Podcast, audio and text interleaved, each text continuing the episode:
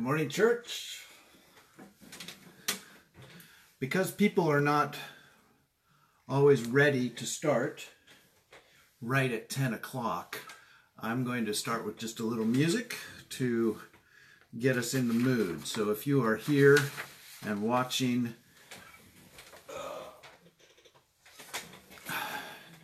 hang tight. We're just going to play, and it's not even going to be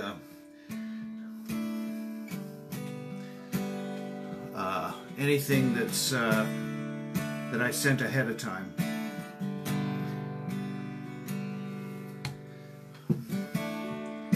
There's nothing worth more that will ever come close. Nothing can compare. You're our living home. Your presence.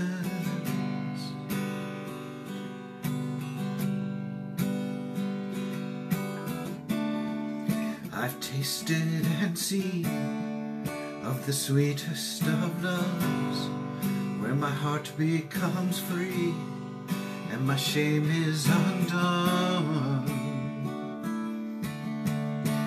In your presence, Lord,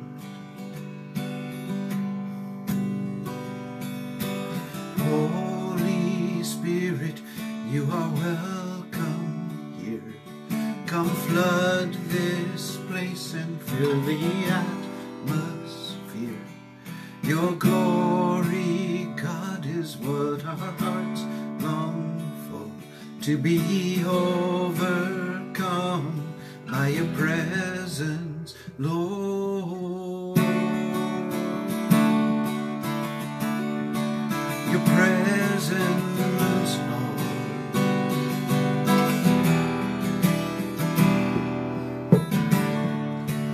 Tasted and seen of the sweetest of loves, where my heart becomes free and my shame is undone.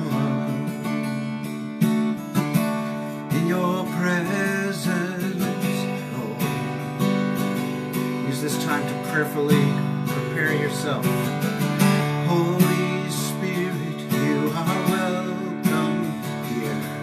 Come flood and fill the atmosphere. Your glory, God, is what our hearts long for. To be overcome by your presence, Lord.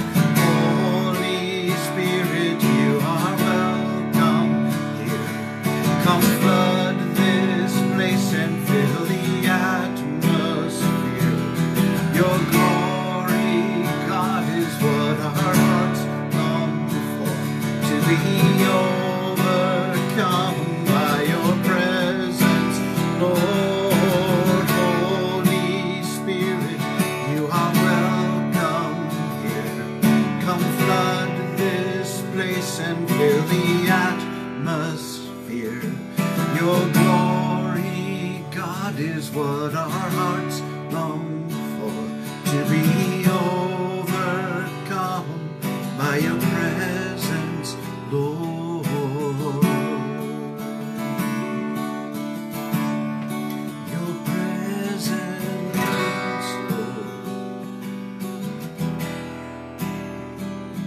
Your presence, Lord. In your presence, Lord.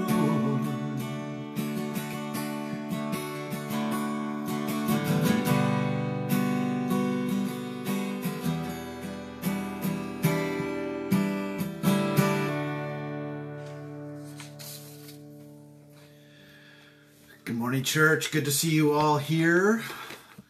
Not that I see you very well, but it is good to be together in the presence of God, even if we are apart in body. We are together in spirit because the Holy Spirit binds us together. We'll just start with a psalm that seems to be appropriate to our time, and a well-known psalm that we know probably better than any other psalm. Psalm 23, the Lord is my shepherd, I shall not want. He makes me lie down in green pastures. He leads me beside quiet waters. He restores my soul. He guides me in the paths of righteousness for his name's sake. Even though I walk through the valley of the shadow of death, I will fear no evil, for thou art with me.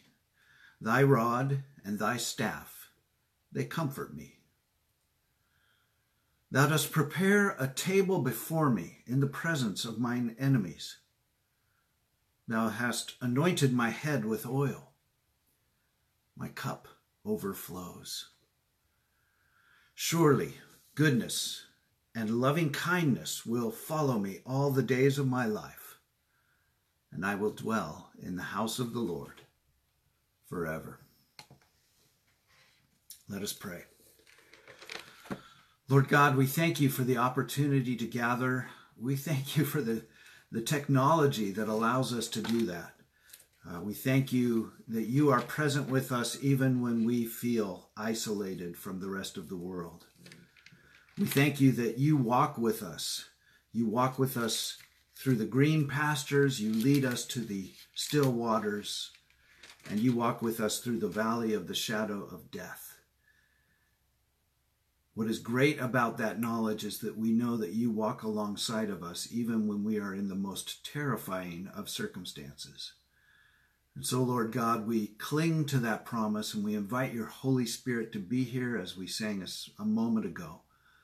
And we ask, Lord Jesus, that we are reminded of you being here with us right now. We thank you. In your precious name we pray. Amen. Well, if you checked out the email that I sent out or the Facebook page, you'll see that we put a few songs there we're going to sing.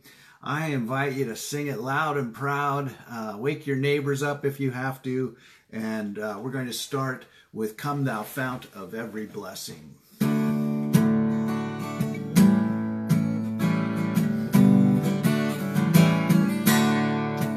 Come thou fount of every blessing, to my heart to sing thy grace.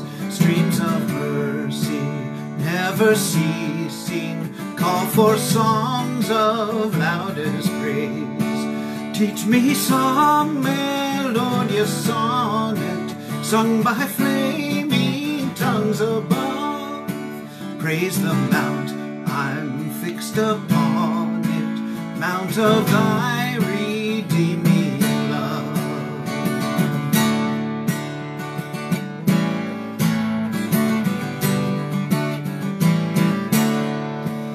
Here I raise mine Ebenezer, hither by thy help I'm come, and I hope by thy good measure safely to arrive at home. Jesus sought me when a stranger, wandering from the fold of God. He to rescue me from danger interposed his precious blood.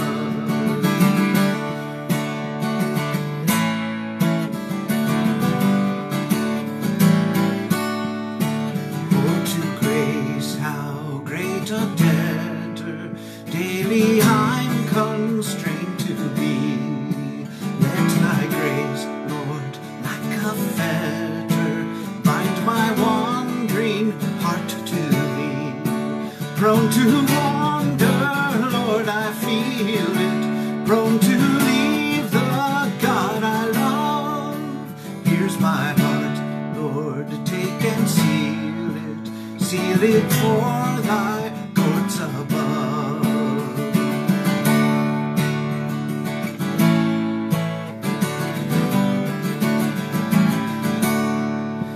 Here's my heart, Lord, take and seal it for thy courts above.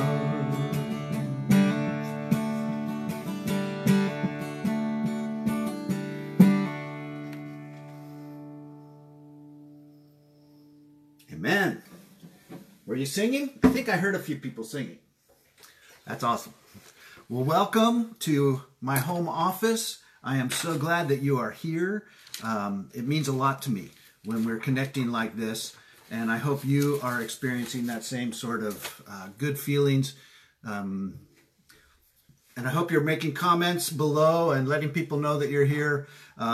Just a couple of announcements. One of the things that I've been doing on Facebook is short devotionals pretty much every day of the week. I call it Morning Coffee with Pastor Lance. And so each morning I bring up my coffee and say good morning, and we share a cup of coffee together. I read a short scripture and give a short devotional on it, about 5 minutes usually. Today I'm reading, or I'm drinking from my coffee cup from my coffee place, Pete's Coffee. I first started drinking this when I went to Berkeley, and I loved, not that I went to Berkeley, I lived in Berkeley, but I didn't go to Cal Berkeley, in case you were wondering. But I did live there for a couple of years and came to love Pete's Coffee, and I haven't stopped drinking it since. They still send it to my home once a month, and I just love it. So, welcome. We're also trying to connect via Skype, or it's not Skype, hi, how you doing? Via Zoom. And so we meet on Wednesdays for a family-friendly fellowship time. On Wednesdays, you're invited to come to that at 5 o'clock. I send out the link during the week, and also we're doing the Pastor's Bible Study at Thursdays at 10 o'clock. We're back to doing that, and really had a good time this past Thursday. So it's been fun. Also, for our Spanish-speaking friends, we do have a Friday evening Bible study in Spanish led by Pastor Hazael Sanchez, who is the husband of Ana Contreras, one of our deacons. And so we're excited that he is doing that. He is also putting messages in Spanish on our Facebook page, so that's been a great thing. Imagine you wake up one morning and the first thing you notice is that it smells like bacon. And you think, huh, what's going on? And you hear the sizzle and crackling in the kitchen, and you smell eggs and maybe some French toast. And you walk to your kitchen, whether it's down the stairs or through the hallway, and there's a stranger in there cooking you breakfast. And you think, wait, who is this? And he turns around, and even though he's a stranger, you recognize him to be Jesus Christ. Wouldn't that be amazing? And he's just smiling and making you breakfast. He's cooking. And you're thinking, huh, okay. So Jesus is in my kitchen cooking breakfast for me. And then you sit down and you have breakfast, and you kind of chat about what's been going on in the past week. And then Jesus stops the conversation, and he looks at you full in the face, just right there, and says, "Do you love me?"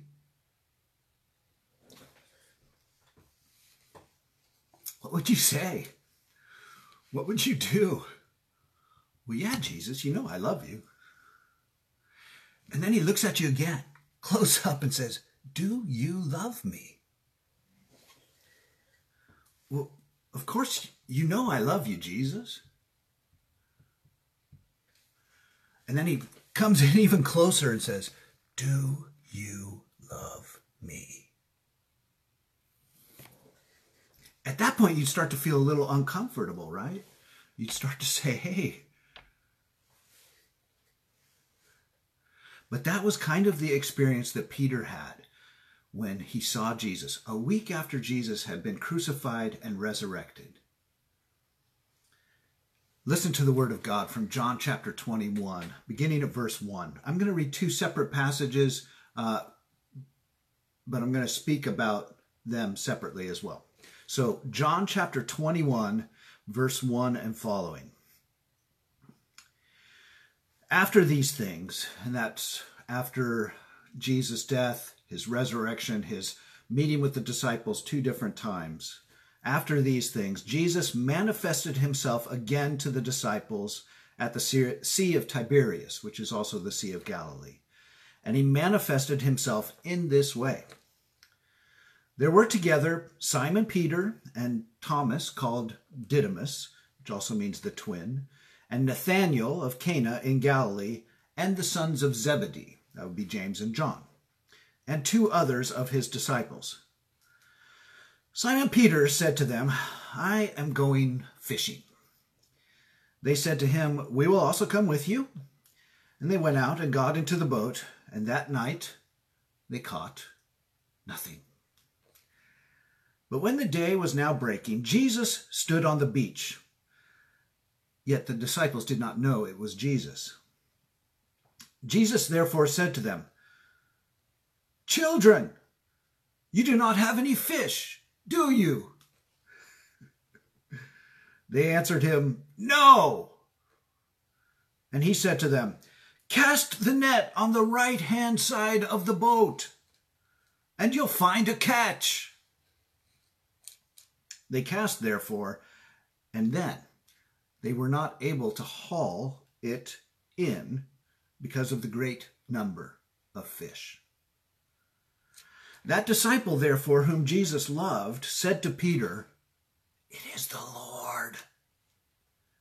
And so when Simon Peter heard that it was the Lord, he put his outer garment on, for he was stripped for his work, and threw himself into the sea. But the other disciples came in the little boat, for they were not far from the land, but about 100 yards away, dragging the net full of fish. And so when they got out upon the land, they saw a charcoal fire already laid and fish placed on it and bread. Jesus said to them, "Bring some of the fish which you have now caught." And Simon Peter went up and drew the net to land full of large fish, 153. And although there were so many, the net was not torn.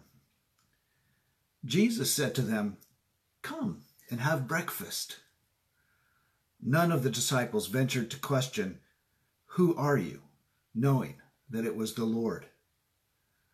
Jesus came and took the bread and gave them, and the fish likewise. This is now the third time that Jesus was manifested to the disciples after he was raised from the dead. It's a wild story, right? After the incredible events of the previous week, Jesus was crucified. Heartbreaking moments for the disciples. They ran in fear and panic. They abandoned their Lord. And Peter himself denied Jesus 3 times. And then to see him resurrected, whew, the roller coaster that they must have been on emotionally. And then they were instructed to go to Galilee, to go to Tiberias, and the other name for Galilee. And so Peter does what he always does, and he says, I'm a fisherman, let's go fishing. And so they do. I actually talked about this yesterday in my morning coffee with Pastor Lance. So part of the restoration of anyone back to a sense of reconciliation with anyone is to return to the beginning of where people first started their relationship. It's just a good reminder. And so what happened was that this miracle, if it's a miracle, Peter and the other disciples are coming in after a night of fishing. They haven't caught anything, and Jesus calls from the shore of the lake and says, "You haven't caught anything, have you?" I love that he already knows it. He's not asking them. He knows it. "You haven't caught anything, have you?" "No," is their response. And he says, "Cast your net on the other side of the boat, on the right side of the boat, and you will find a catch," which they do. And they catch a huge haul of fish. This goes all the way back 3 years earlier when Peter had had the same experience with Jesus. He had been out fishing all night, had not caught anything. Jesus tells him to cast the net out on the other side of the boat, and he has a huge haul of fish. So 3 years apart. But this was the first miracle for Peter where he committed himself to Jesus Christ. And he fell at the knees of Jesus Christ that day and said, "Get away from me, for I am a sinner." And Jesus, of course, said, "You have been a fisherman your whole life. Now you will fish for men and women. And he transformed Peter's life at that moment. And Peter became a disciple and arguably the leader of the disciples from that point. But Peter had gone through a week of trial. He had gone through a time where he had sworn to Jesus that he would never deny him, and then moments later, literally, denied him 3 times. And so Jesus meets Peter where he is and says, "You denied me 3 times. I will restore you now. But first, let's remind you why you followed me at the beginning. I want you to remember what first brought you to me." And sometimes we need that, right? Sometimes when we go through a time of separation from God, when we feel that we have abandoned God or we feel God has abandoned us, sometimes we need to take a moment to step back and remember what it was that drew us to Jesus Christ in the first place. Super important. The beginning of restoration is to recall the beginning of the relationship. But Jesus doesn't leave it there. He's not over with Peter just yet. And so going on in John chapter 21, verses 15 and following. So when they had finished breakfast, Jesus said to Simon Peter, "Simon, son of John, do you love me more than these?" He said to him, "Yes, Lord, you know that I love you." Jesus said to him, "Tend my lambs." He said to him again a second time, "Simon, son of John, do you love me?" He said to him, "Yes, Lord, you know that I love you." Jesus said to him, "Shepherd my sheep." He said to him the third time, "Simon, son of John, do you love me?" Peter was grieved because he said to him the third time, "Do you love me?" And he said to him, "Lord, you know all things. You know that I love you." Jesus said to him, "Tend my sheep. Truly, truly, I say to you, when you were younger, you used to gird yourself and walk wherever you wished. But when you grow old, you will stretch out your hands, and someone else will gird you and bring you where you do not wish to go." Now this he said, signifying by what kind of death Peter would glorify God. And when he had spoken this, he said to him, "Follow me." Whew. 3 times, Jesus asks Peter, "Do you love me?"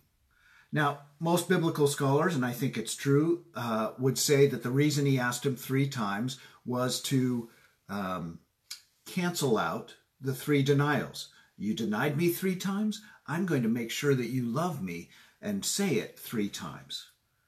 And as I've mentioned before, it's a fascinating subtlety in the Greek because we don't see this in English.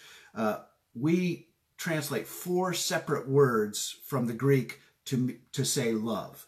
But they have 4 separate words and they all have different meanings. And I've discussed this before, but Jesus asks Peter, "Peter, do you love me?" And he uses the form of the word agape, which means it's a little less emotional. It's more of a commitment. It's more of a love of the will.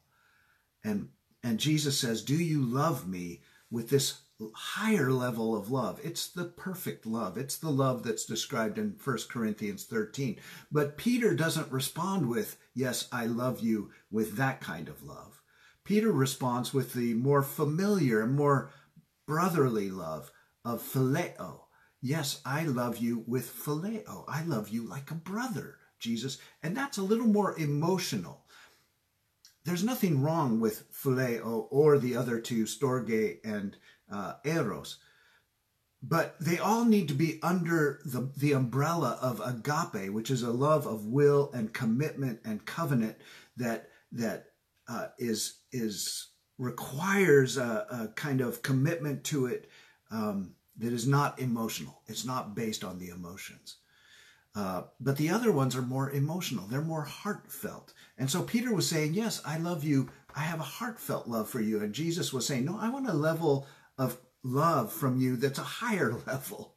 And finally, the third time when Jesus asks, he asks, do you love me? And he uses the word phileo as almost a giving in to Peter.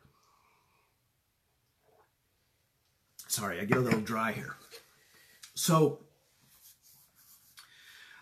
what I notice in these questions of do you love me is what Jesus does not say. He does not say, are you aware of what you did?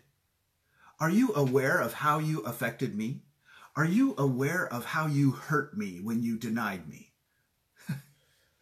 I'm glad he doesn't say that. He doesn't say, are you sorry? You haven't asked for forgiveness yet. And he doesn't say, well, Peter, what have you learned from this situation? He simply says, Peter, do you love me? He puts relationship above religion. He puts reconciliation above judgment or criticism.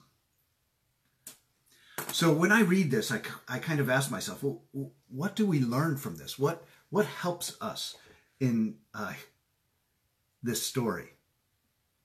And first, it strikes me that in church especially, we focus a lot on God's love for us.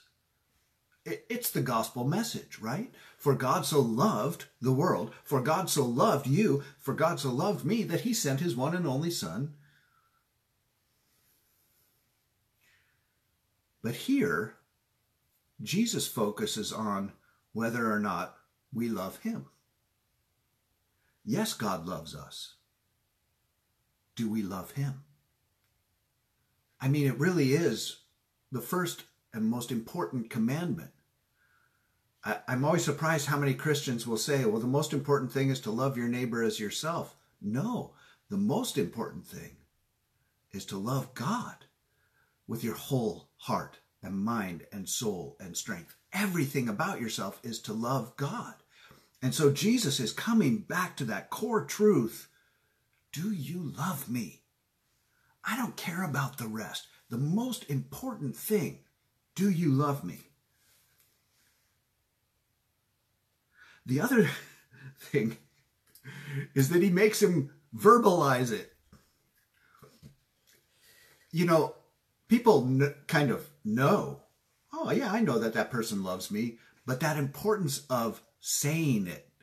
It reminds me of Fiddler on the Rooftop with Tevye and Goldie when Tevye says, do you love me? And she responds, his wife, do I what? It's this, what are you talking about? How can you question that I love you? Look at all the things that I do for you. I wash your clothes. I cook for you. I keep your home. And Tevye says, but do you love me? It's because they never say it. And the importance of saying it is not for Jesus' sake. He doesn't need people to say, I love you, Lord. The importance is for us. We need to say it. In fact, I invite you in your room right now, say, I love you, Jesus. Say it.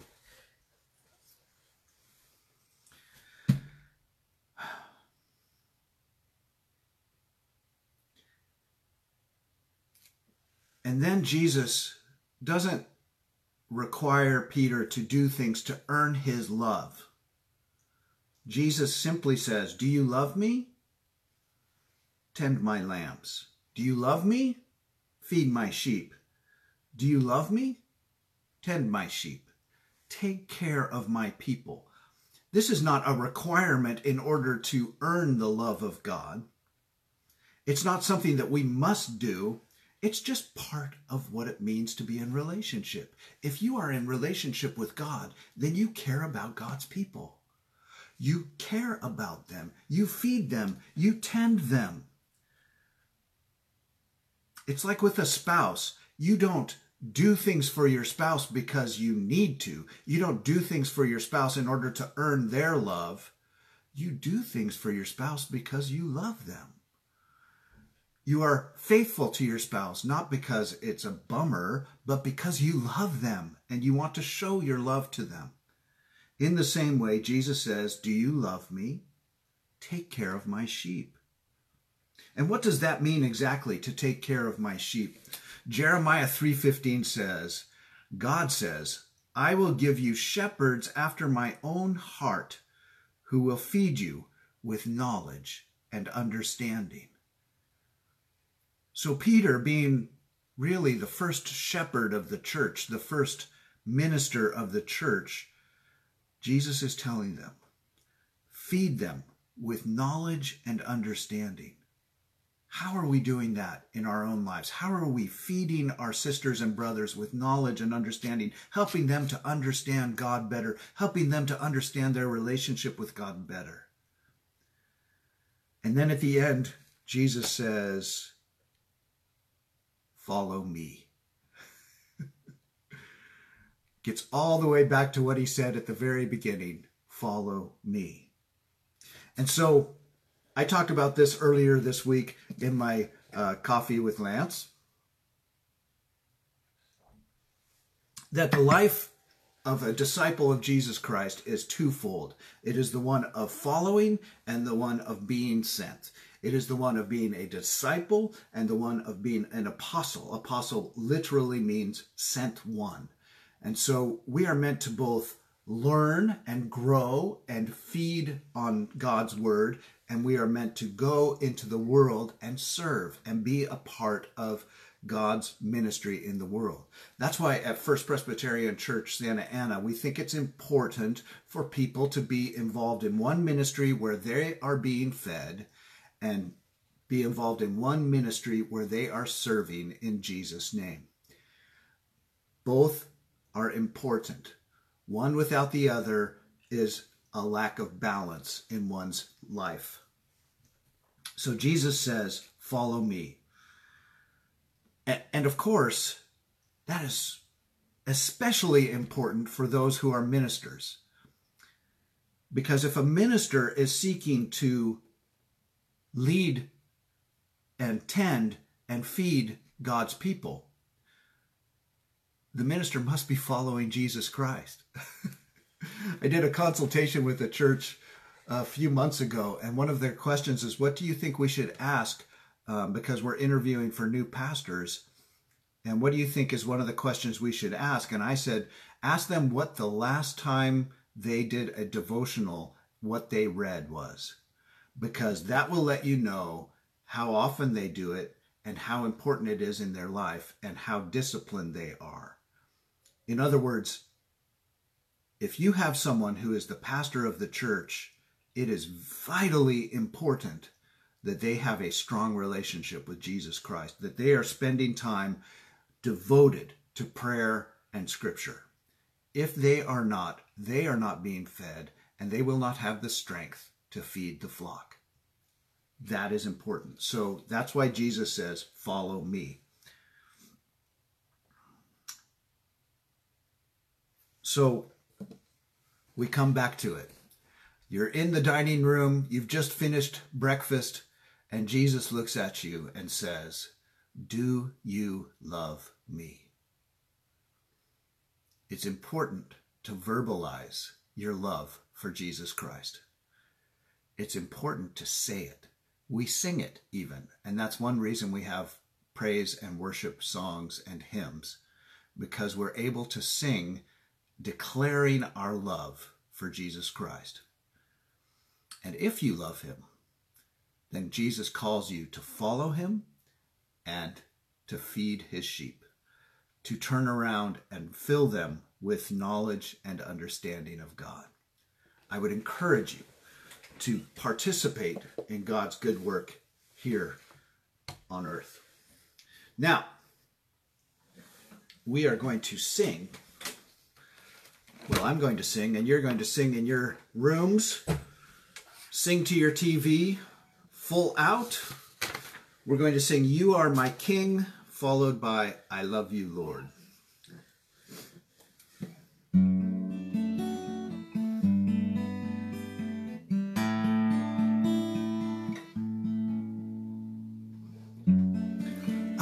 forgiven because you were forsaken.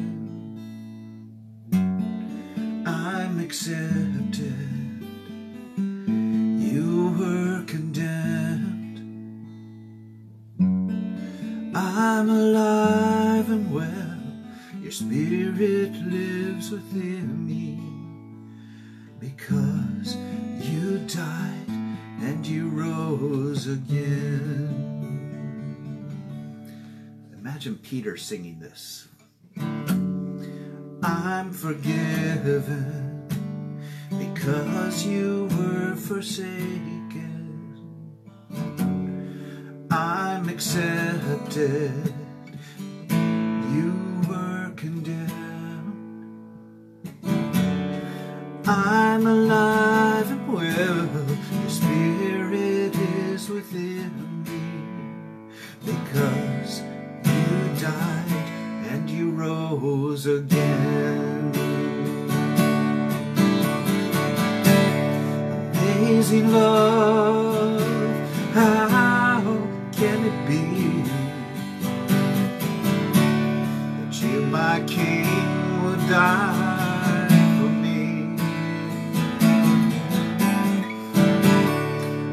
Amazing love, I know it's true. It's my joy to honor you.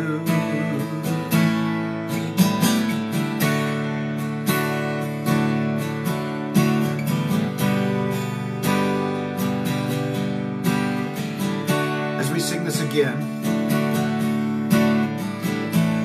think of the times you have denied Jesus Christ. Think of the times that you have turned your back on Him.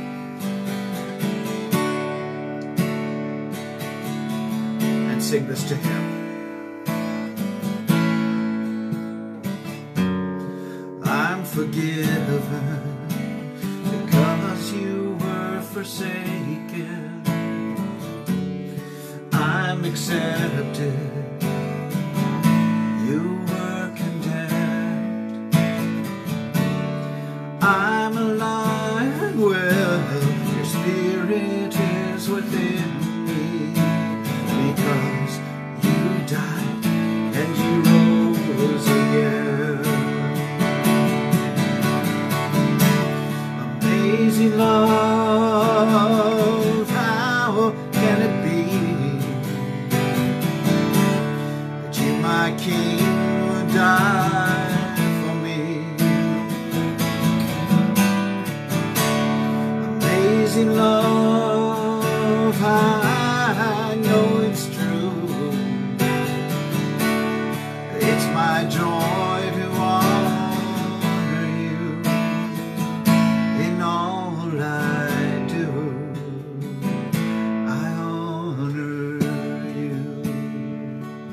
I honor you.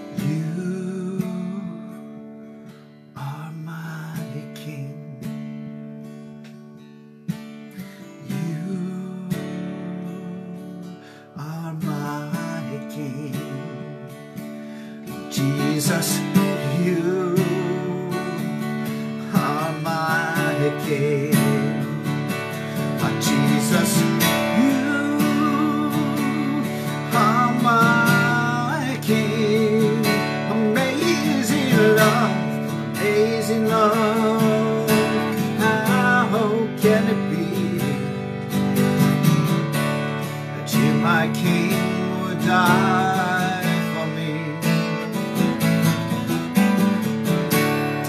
Amazing love, I know it's true. It's my joy to honor you in all I do. I honor you in all I do. I honor you in all.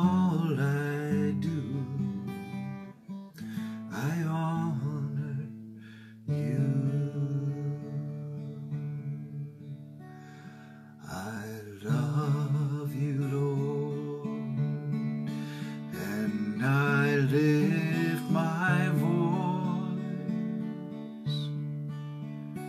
to worship you, oh my soul, rejoice. Take joy, my King, in what you hear.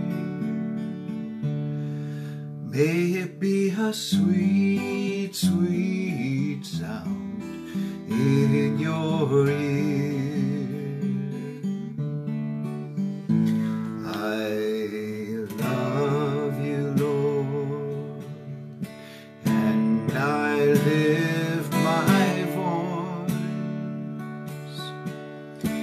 To worship you, oh my soul, rejoice.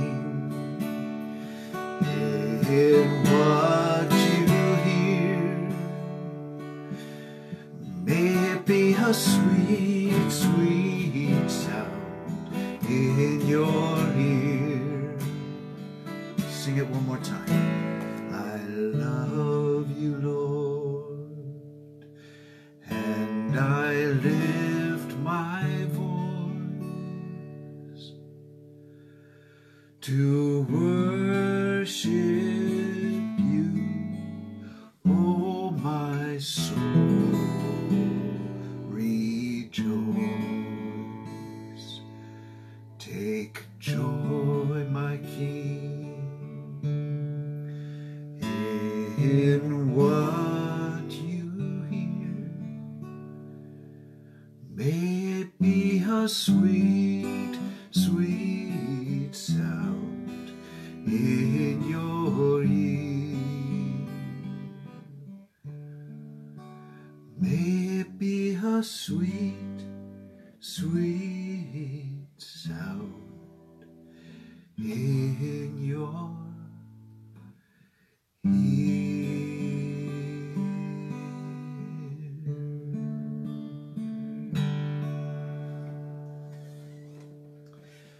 Lord Jesus, you ask each and every one of us, do you love me? Lord, you know that we do. And yet, like the man who said, I do believe, help my lack of belief, we say the same thing. I do love you, help my lack of love. Help us to understand your great love for us, that amazing love, that you were willing to go to the cross for us.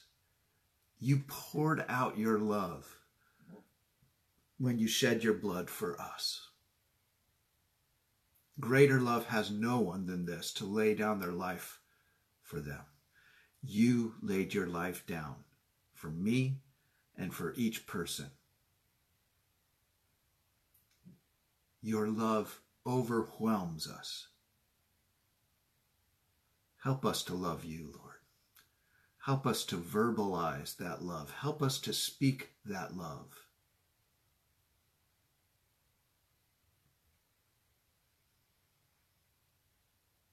Lord Jesus, teach us what it means to tend your lambs, to feed your sheep, to tend your sheep. Help us to reach out to those around us